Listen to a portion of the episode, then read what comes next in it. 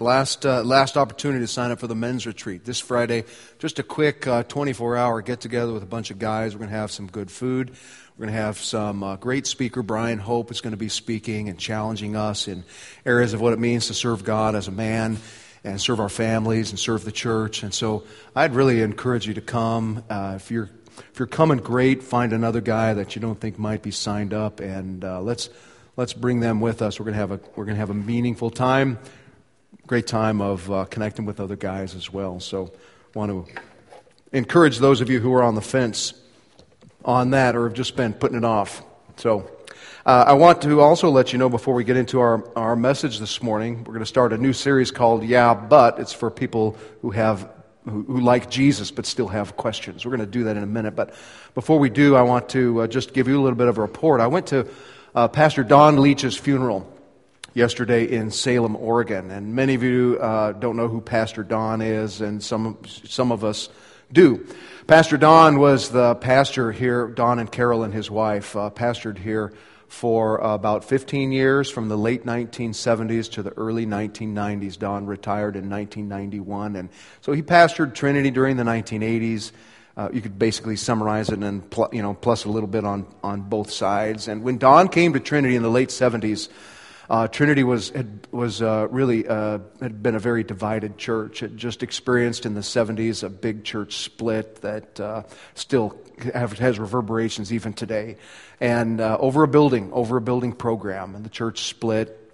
And uh, Don came at the end of that difficult time and brought a lot of healing. I mean, he was such a great, loving, caring shepherd and he just uh, loved this church into health, and the church was able to finish its building and pay off its mortgage. And during the 1980s, a bunch of couples, uh, you know, just a number of couples came forward and uh, stepped up to the challenge of world missions and ministry. And so during John's ministry of just 15 years, there are, there's a whole path of uh, people who uh, accepted the call to serve as mission, missionaries, and they're serving around the world.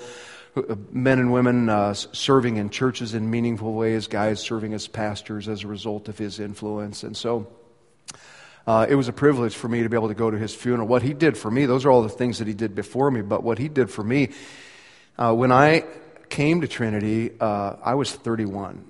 All right, I was 31 years old, and uh, there were things that needed to change. We are going to move some things in a different direction, and uh, the church uh, really needed. Don had been gone for about a year and a half or so, and uh, the church needed some changes. And what Don did is he did something that most pastors will say, "Oh, don't ever, don't ever let this happen in your church." He stayed in the church when I came.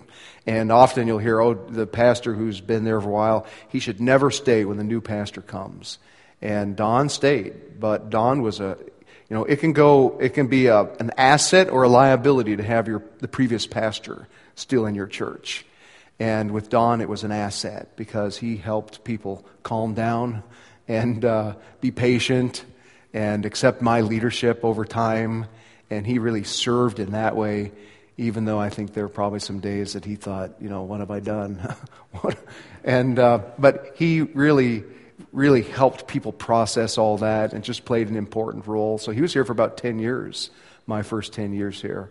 And he's been, uh, then he served in interim ministries in the whole valley and in Washington and Oregon and uh, in his later years. Just, just great. And his wife, Carolyn, if you know her, super. So just really super. I got to go there, went to the funeral, got to honor this man, 91 and almost 91, and married almost 60 years or maybe almost, almost 70 years, I think, almost 70 years. And uh, saw people from Trinity's years gone by and uh, met with the pastor. I uh, got to meet again, greet uh, the pastor who had pastored here in the 1960s, who's still alive. All the past, Pastor Don, so Trinity was started in 1954, right? All the pastors are still alive. Pastor Don was the first one to die. And uh, so, anyway, I got to see one of them. And uh, anyway, on behalf of this church, I represented you on Pastor Don's behalf. and got to say a few words for Trinity and let Carolyn, his wife, know and his family know the impact that they had in Walla Walla. So, wanted you to know about that. And if you want to pray for Carolyn Leach, that'd be a great thing to do. Can you imagine spending your life 70 years with someone and then all of a sudden one day, boom, it's just, it's over. So you could pray for her. She's a super lady. Well, today we're going to start this uh, four Sundays, four week conversation called Yeah, but. And it's really for, for uh, those people who like Jesus but still have questions. And that is certainly a lot of people. Uh, there are, it is common in our culture for people to love Jesus. Jesus has a very positive reputation. He's very he's admired, and people love his teachings and they love his his uh, reputation. You know, and and, and uh, Jesus is doing well, but but there's a lot of baggage that comes with him. People people associate with Jesus a lot of other things that that they just can't get past. And what we want to do is we want to talk about some of that baggage over the next four weeks. These are real questions and they deserve real answers. So we're going to be addressing these, these things. And today we're just going to dive right in. We're going to get, we're going to get down and dirty right away with uh, something you hear a lot from people who like Jesus. They say, Well, I like Jesus, but I don't like his people. All right? I like Jesus, but Christians are hypocrites. The church is full of hypocrites. Uh, this objection can take a number of forms, all right? It can take a number of forms. Uh, I don't like Christians because they're hypocrites. Uh, I don't like Christians because they're inconsistent. I don't like, uh, Christians don't practice what they preach. Or sometimes it just takes the form of Christians are weird, they're kind of oddballs, and uh, they get on my nerves. And it's that kind of thing. Sometimes this objection comes from high profile situations. You know, a, a prominent pastor falls, or he doesn't just fall, but he falls and fails miserably in front of everybody. And you hear about that. And sometimes uh, it's uh, public like that. It's a pastor or a politician, maybe a politician who led with his faith, made his faith a big deal, and part of his appeal to his constituency was how good of a Christian he was. And then he makes a mess of things. That actually just happened a couple of weeks ago in Alabama. Maybe you read about the uh, governor of Alabama who was a prominent Christian. Now, we've never heard of him up here, you know, wrong corner of the country, but governor of Alabama, and he led with his faith. And he was a deacon in his Baptist church while he was also governor. And uh, he just resigned this week for having an affair with uh, someone on his staff who he actually had met in his church.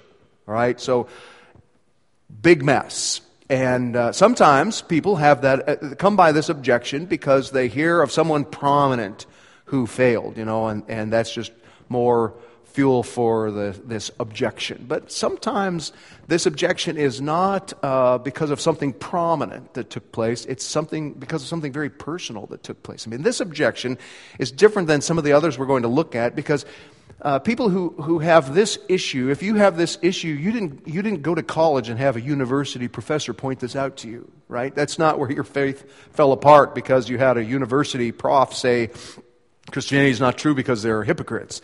This could be because of your own experience. Maybe you had a pastor who acted in hypocritical ways, or uh, maybe your parents uh, you know, this isn't the kind of situation that I know a guy who knows a guy who knows a Christian who's a hypocrite.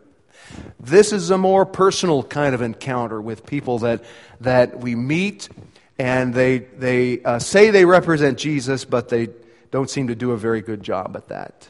So, the question we're going to address this morning is uh, Is it true that Christians are hypocrites? Is it true? And if it's true, does that mean that Christianity is not true? If uh, the presence of hypocrites, if, if I can find hypocrites in the church, uh, then, then does that mean I don't have to follow Jesus? If I can find flaws in Jesus' followers, then, uh, then maybe I don't need to follow Jesus myself, right? And that's what we're going to talk about. And I think first, what we need is a definition. What is a hypocrite? So you look up hypocrite in the dictionary, and you get two shades of meaning. The first shade of meaning is this A hypocrite is a person who consciously pretends to have virtues that he or she does not actually possess. All right? So we understand that. Someone who pretends. They, they are faking their morality. They pretend to have virtues they don't actually have. The second uh, definition in the dictionary is a person who acts in contradiction to his or her stated beliefs. That's a hypocrite. A person who has beliefs and doesn't, uh, doesn't consistently follow them. And so uh, those are the two definitions, and they're a pretty important part of this whole conversation. So we're going to take the first one first. When the dictionary lists multiple definitions, the first one is the primary one. All right, so we're going to take the primary one first. That makes sense. A person who consciously pretends, consciously pretends to have virtues that he or she does not actually possess.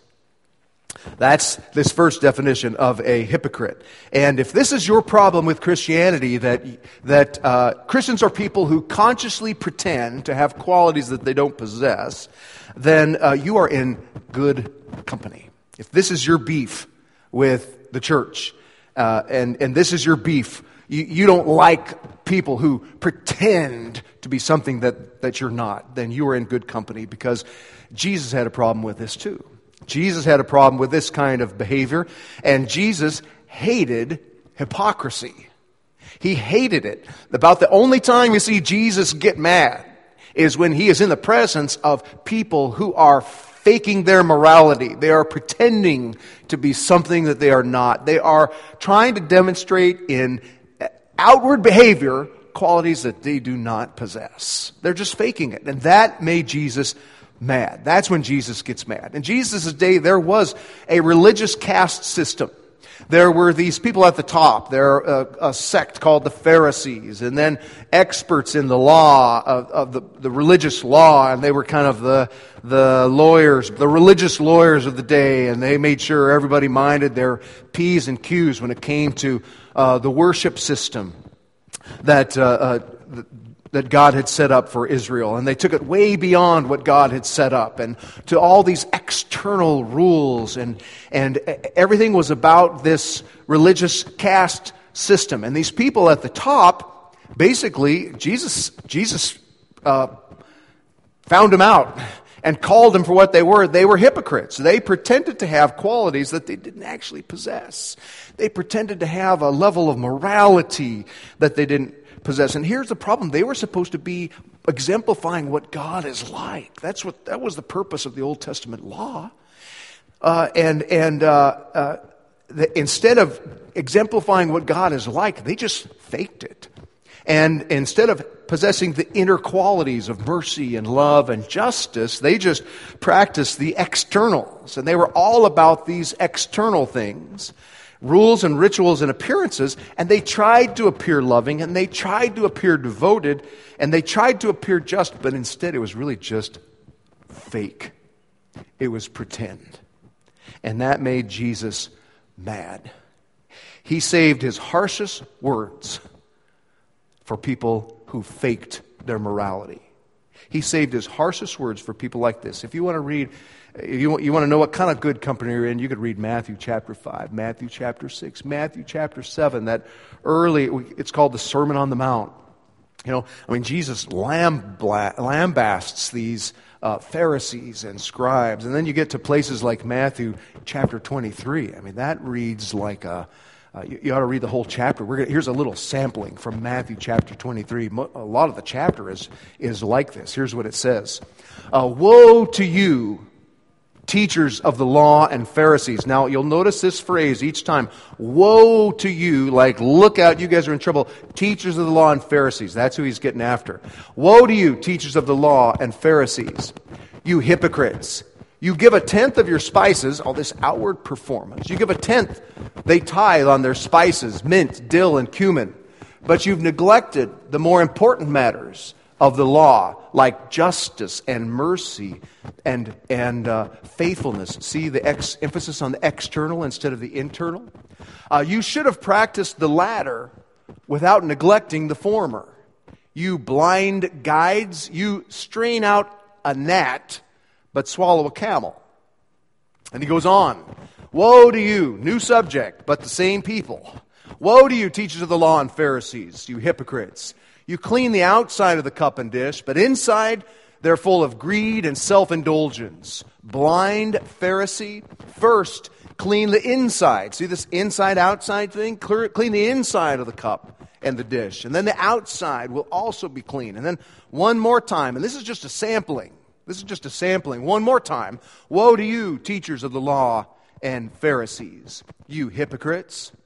You're like whitewashed tombs, which are beautiful on the outside, but on the inside are full of dead men's bones and everything unclean. In the same way, on the outside, you appear to people as righteous, but on the inside, you are full of hypocrisy and wickedness. Jesus didn't have any tolerance for people who faked it on the outside and on the inside had no there was no correspondence between their heart and their outward behavior.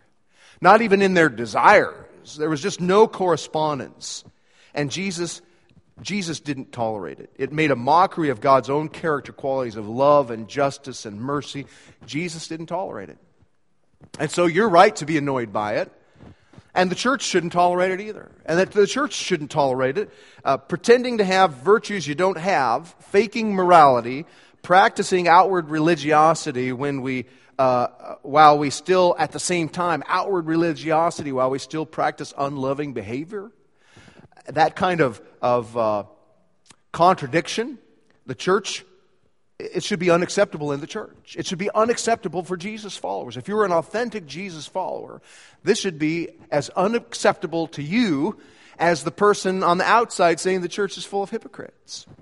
This is something the church shouldn't tolerate either. That's why the church has actually, if you're a critic of Christians and you say Christians are hypocrites, you might be interested to know that the church has mechanisms for dealing with hypocrisy. The church actually has mechanisms for this because it's not acceptable in the faith family to practice outward behavior that doesn't correspond with inner reality. That's why the church has standards for leaders in places like 1 Timothy places where uh, Jesus followers, uh, leaders, are supposed to model certain kinds of inner qualities, It's not external behaviors, but inner qualities. Uh, that's why the church has a process. I'm talking about the New Testament church. In the Bible, there's a process for that's spelled out for dealing with uh, leaders who betray their trust. There is a process for dealing with that. Uh, that's why the church actually has a process for dealing with church uh, members who are, who are faking their morality. There's a process, a mechanism in the church called church discipline. And church discipline is a mechanism for dealing with people who claim to be Jesus followers. I, I see that. I don't. I can't read that. Mark, what's that say? Handheld. Got it. Just you don't even have to write on that piece of paper. You just hold up a piece of paper, and I, I will know there's a problem. Thanks. All right, I knew we were having some kind of trouble.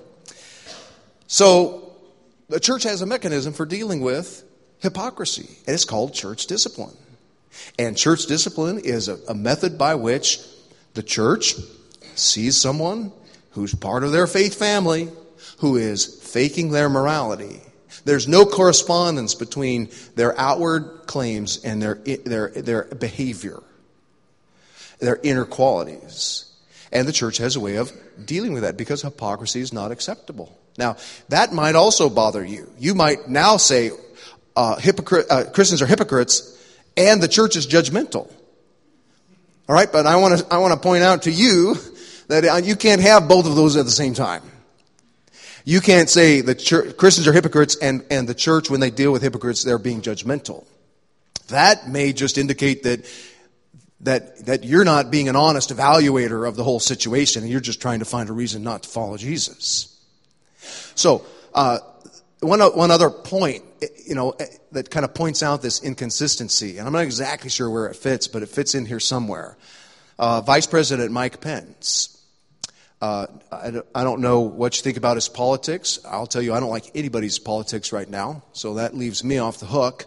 But as far as a vice president, uh, as far as a Christian, Mike Pence is supposed to be a pretty stand up Jesus follower, authentic and real.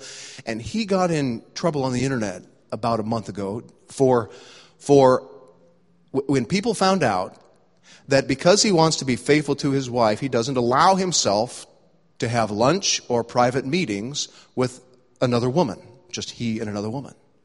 And actually, that's a practice that a lot of pastors, myself included, practice because they want to honor their marriage. But boy, when the internet found out that here's a guy who's afraid to have lunch with another woman because she might be a temptress, you know, they just made fun of him. And, and it's kind of the age we live in that it's hard to tell what an honest objection is because, on the one hand, people who violate their principles are hypocrites. On the other hand, people who try hard to honor their principles are superior and whatever, you know. So we have to be honest in this conversation. If we're going to look at real uh, issues, let's be honest about the issues and let's say, all right, Christians are hypocrites. If someone is pretending to have a character quality that they uh, don't possess, if they're faking their morality, then that is hypocrisy. Jesus hates it. The church should hate it. The church has a mechanism for dealing with it, and it's not acceptable. So, what I would say is that the person who is is uh, interested in checking boxes of ritual performance and outward actions and not concerned about the inner quality of their heart, that they're not authentic, they're not authentically following Jesus, and you have a right as a, as a person evaluating that to say that's not right, because you're right. That isn't right. So, if you don't like hypocrisy, you're in good company. Faking virtue is something that Jesus hated too. People who fake virtue aren't following Jesus.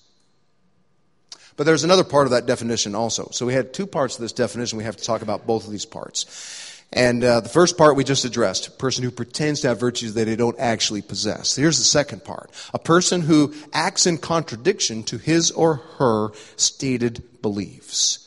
A person who acts in contradiction to what they say they believe. And if you say that the church is full of these people, people, if you say the church is full of people who act in contradiction to their stated beliefs, then you're absolutely right. You are absolutely right. The church is full of people who act in contradiction to their stated beliefs, only we don't call them hypocrites. We call them church members. All right? We call them you and me because we are people who don't act according to our stated beliefs probably every day.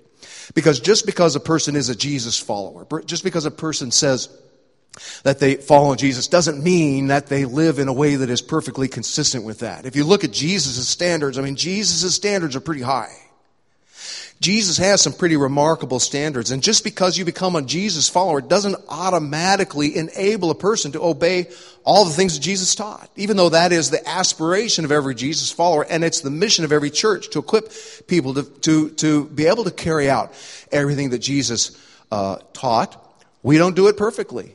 And even though we believe that at the moment a person turns to Jesus, that a spiritual ta- transaction takes place, that they become adopted into God's family, that they're given a new, they're, they're turned into a new person. They're given a new identity. And, and God's Spirit actually comes and indwells them. God actually comes and lives in them, even though all that happens at the moment a person turns to Jesus for forgiveness of sins. Even though all that happens, it doesn't make them a perfect Jesus follower. It doesn't make me a perfect Jesus follower. And uh, it's definitely true of the Jesus followers that you read about in the Bible. You read your Bible, you read your New Testament, talk about hypocrites. I mean, you talk about a bunch of people who said one thing and lived another. Just read your New Testament. Peter, everybody's hero. You know why everybody loves Peter? Because a lot of times he acted contrary to his stated beliefs in ways that we can all identify with. I mean, Peter, the night that Jesus was betrayed, three times denied that he was even a Jesus follower. Let's talk about a hypocrite. And then one of those times he even let loose into this big, uh, big uh, profane dismissal of, of Jesus and his association with him and used words just to prove that no one could talk like this and follow Jesus and hypocrite. And then you read in the book of Galatians, you see Peter doing the same thing again in a different way. He's hypocritical. He's, he's uh, dealing one way and teaching one thing to one group of Jesus followers, and then changing the rules a little bit for another group of Jesus followers, and acting in a way that's inconsistent to the point that Paul actually has to come to Peter and to his face say, You're wrong to do that. Paul had to do that. And talk about a hypocrite. Paul Paul's a hypocrite. I mean, what a hypocrite. He says in Romans 7, he, he acknowledges his own hypocrisy. In Romans chapter 7, he says this about his own failure to uh, live in the way that God has called him to live. He says, I know that nothing good lives in me. That is in my sinful nature. For I have the desire to do what is good, but I can't carry it out. For what I do is not the good I want to do. So the evil I do not want to do, this I keep on doing. So I find this law at work. When I want to do good, evil is right there with me. For in my inner being, I delight in God's law. I really do. But I see another law at work in the members of my body, waging war against the law of my mind and making me a prisoner of the law of sin at work within my members. Every Jesus follower can identify with that. Every Jesus follower can identify with, you know what, there are things I want to do, there are ways I want to live, and I just find myself falling short of that. That's, that's a common experience for Jesus followers. If your definition of a hypocrite is a person who acts in contradiction to his or her state of beliefs, then yeah, the church is full of hypocrites. And chances are you might be a hypocrite too, because you probably don't act consistently with your own stated beliefs. And so, yes, you'll probably find a lot of this kind of hypocrite in the church. We even, oh, and, and, and we don't deny it, we even sing about it. We have a song that's part of our hymn tradition that Christians of all kinds of denominations will sing that has a line in it that says, Prone to wander, Lord, I feel it. Prone to leave the God I love. We sing about our own proneness to wander. And what complicates it even more is that, is that uh, the church kind of attracts people who are prone to wander. I mean, the church has a way of attracting people who are kind of bad apples sometimes. The church has a way of doing that. I had a professor in seminary who said, Where there's light, there's bugs. You know, uh, that there are people with dysfunction who find themselves attracted to churches. In the same way that there are people who are sick who find themselves disproportionately represented in a hospital. I mean, that makes sense because the business of the hospital is helping sick people, and the business of the church is helping people who have issues. And God can only work in the life of a person who is willing to admit their dysfunction. God can only really work in the life of a person who is willing to admit the gap that exists between them and the life they want to have. And often, it's the person who has dysfunction in their life who is able to acknowledge that better than the person who has their life together. Which brings up uh, another point that when you judge a Jesus follower, you look at another Jesus follower and you say, wow, are they ever failing at, at following Jesus? You don't really know all, all of the life issues that play into that person's own story. And a person who uh, makes a good point of that is Tim Keller in his book, Reason for God. And I want to read a couple paragraphs out of that.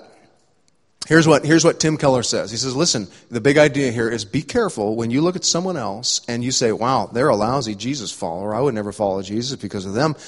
He says, you don't really know what kinds of things make up their story. Good character is largely attributable to a loving, safe, and stable family and social environment, conditions for which we were not responsible. What he's saying here is that if you see someone who is socially functional, it's not because they became a Christian that made them socially functional.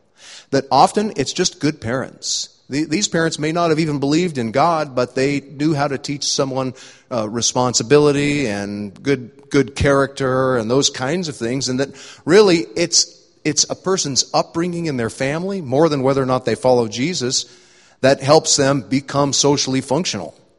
Many have instead had an unstable family background, poor role models, a history of tragedy and disappointment. As a result, they are burdened with deep insecurities hypersensitivity, a lack of self confidence. They may struggle with uncontrolled anger, shyness, addictions, and other difficulties as a result. Now imagine that someone with a very broken past becomes a Christian, and her character improves significantly over what it was. Nevertheless, she may still be less secure and self disciplined than someone who is so well adjusted she feels no particular need for uh, religious affiliation at all. Suppose you meet both of these women the same week. Unless you know the starting points and life journeys of each woman, you could easily conclude that Christianity isn't worth much and that Christians are inconsistent with their own high standards. It's often the case that people whose lives have been harder and who are lower on the character scale are more likely to recognize their need for God and turn to Christianity. So should we expect that many, uh, so we should expect that many Christians' lives would not compare well with those of the non-religious. That's interesting. That just that he points out the, the, the fact that you can't look at someone's, whether someone follows Jesus or not, and make that the sole explanation of, of their ability to function or not function in our society. Think of it like this Have you ever noticed all the hypocrites at the YMCA? I mean, the YMCA, talk about hypocrites. I mean, every time I walk in there, I see people who are 20, 30, 40 pounds overweight. I see old people there who can't, you know, I mean, guys in their 50s, in their 60s. These people can't hardly run a mile. They can't hardly run two miles. You look at these puny people lifting weights, talk about hypocrites. Here they come into, they, they walk into a health club. What are they thinking? They, not just a health club, but then they go into the fitness room. Talk about hypocrites. Is that how you think about people who are overweight on the treadmill? Or are old geezers just, just trying to, trying to keep their heart beating? No, we look at those people and we say, wow, those, they're not hypocrites. We admire them. Say, look at that person out there. They recognize where they're at and they're doing something about it. Well, hey, the church is the same way. The church is filled with people who recognize their gaps and are asking God to do something about that. And if, and if, if you sense that, no, I think church people are faking it, you probably need to get to know some more people, at least at Trinity, because at Trinity we recognize we've got gaps and shortcomings and, and we're just like the people on the treadmill. We're like, we're like overweight people going to the Y. Just showing up, asking God to do a work in us and continue what He began. So, it's true. Christians are hypocrites. Some of them are fake followers. They're just pretending. They're trying to fake on the outside something that they don't have on the inside, and that's a problem unacceptable. Many more are just flawed followers. Flawed followers who fall short of their, their own standards, who fall short of their own aspirations. But you're right on both counts. But really, that's not the issue. What you do with Jesus is the issue. See, Jesus was not a hypocrite. He's the one person you can read about in the New Testament and the Old Testament who's not a hypocrite. And what you do with him is should not be determined by anyone else's behavior. You make the decision about Jesus based on your own honest evaluation of him. Jesus said he is the one God sent. He then predicted that he would be killed, and three days later he would come back from the dead, and he did that. Now, when someone predicts that they're the one God sent, and they predict their death and resurrection and pull it off, then you should probably give them some consideration. And you should give their claims consideration apart from how anyone else has represented them. You wouldn't let someone make any other important decision in your life. So don't let someone else's representation of Jesus get in the way of your own consideration of Him. So I play the banjo. I almost brought it with me this morning. I play the banjo. I get an immense amount of pleasure playing my banjo.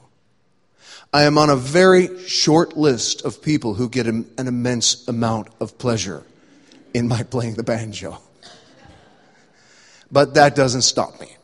Now, if I brought my banjo this morning and I said, I'm going to play something for you, I'm going to play some Beethoven. And I got out my banjo, and her name is Beulah, and, and, I, and I played ding, ding, ding, ding, ding, ding, ding, ding. And then I went to town playing. You'd go home. That's Beethoven's fifth. You'd go home, on, on your drive home, you'd look over to your spouse and you'd say, That Beethoven, he is way overrated. I mean, what a lousy composer. How that guy wrote music that's lasted hundreds of years, I will never know. That's terrible music.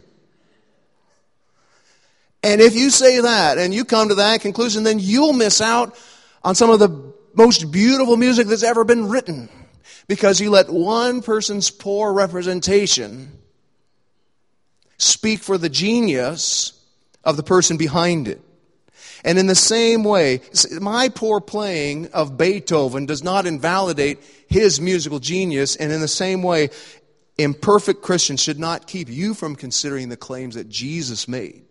He's the one God sent. He's the only way to a repaired relationship with God. It's by turning to Him and putting faith in Him that you can have a repaired relationship with God. And that God can then indwell you and begin a work in you of making you more and more like Jesus. Not instantly and not perfectly, but over time you'd be amazed at the transformation that God's Spirit can accomplish in even the life of a person who comes from a, a background of great dysfunction. And we're all on that journey. We're all at different points in that journey. We're all just poor representations of the one who rescued us, but he is the ultimate picture of perfection, ultimate uh, model and example for us, and he's the one that we should be paying attention to. He's the one that we follow. So that decision is really not between you and another Jesus follower. Don't let, don't let another Jesus follower make that decision for you. The decision is between you and God Himself. Don't let someone else's behavior make your life's most important decision. Look to Jesus as the one he sent and let God begin a process of transformation in your own life. Let's pray. Before I pray, I would specifically uh, challenge anyone here this morning who uh, really has, has let this be their one of their objections to following Jesus. And the main thing I'd say is, listen, be careful that that uh, your your own relationship with Jesus is determined by what you think, by how you've examined the documents, the New Testament, the records of Jesus' life, the things he actually said. And, and you come to grips with that. And if you're at a point of saying, all right, I'm ready to put my confidence in Jesus as the one God sent, that's the most important decision you'll ever make and if you're ready to do that or you want to talk to someone about doing that, you can talk to someone here at Trinity, the person who brought you. You can call Pastor Chris or me or someone that you know here, and we'd love to have that conversation with you. Father, I want to pray this morning and thank you for Jesus, who is the perfect picture of non hypocrisy, the picture of authenticity and perfection. And we are thankful that He's the one that you sent and that we have someone that we can look to and we can know that, uh, that you're at work in us, making us more and more like Him. We see big gaps between here and there, but we're thankful that that's what you've, you've uh, called us into in your faith family. And we pray for the person or the people here this morning who are having uh, difficulties with that decision, and that you will help speak to them about the truth of who Jesus is and why He came. And we ask this in Jesus' name. Amen.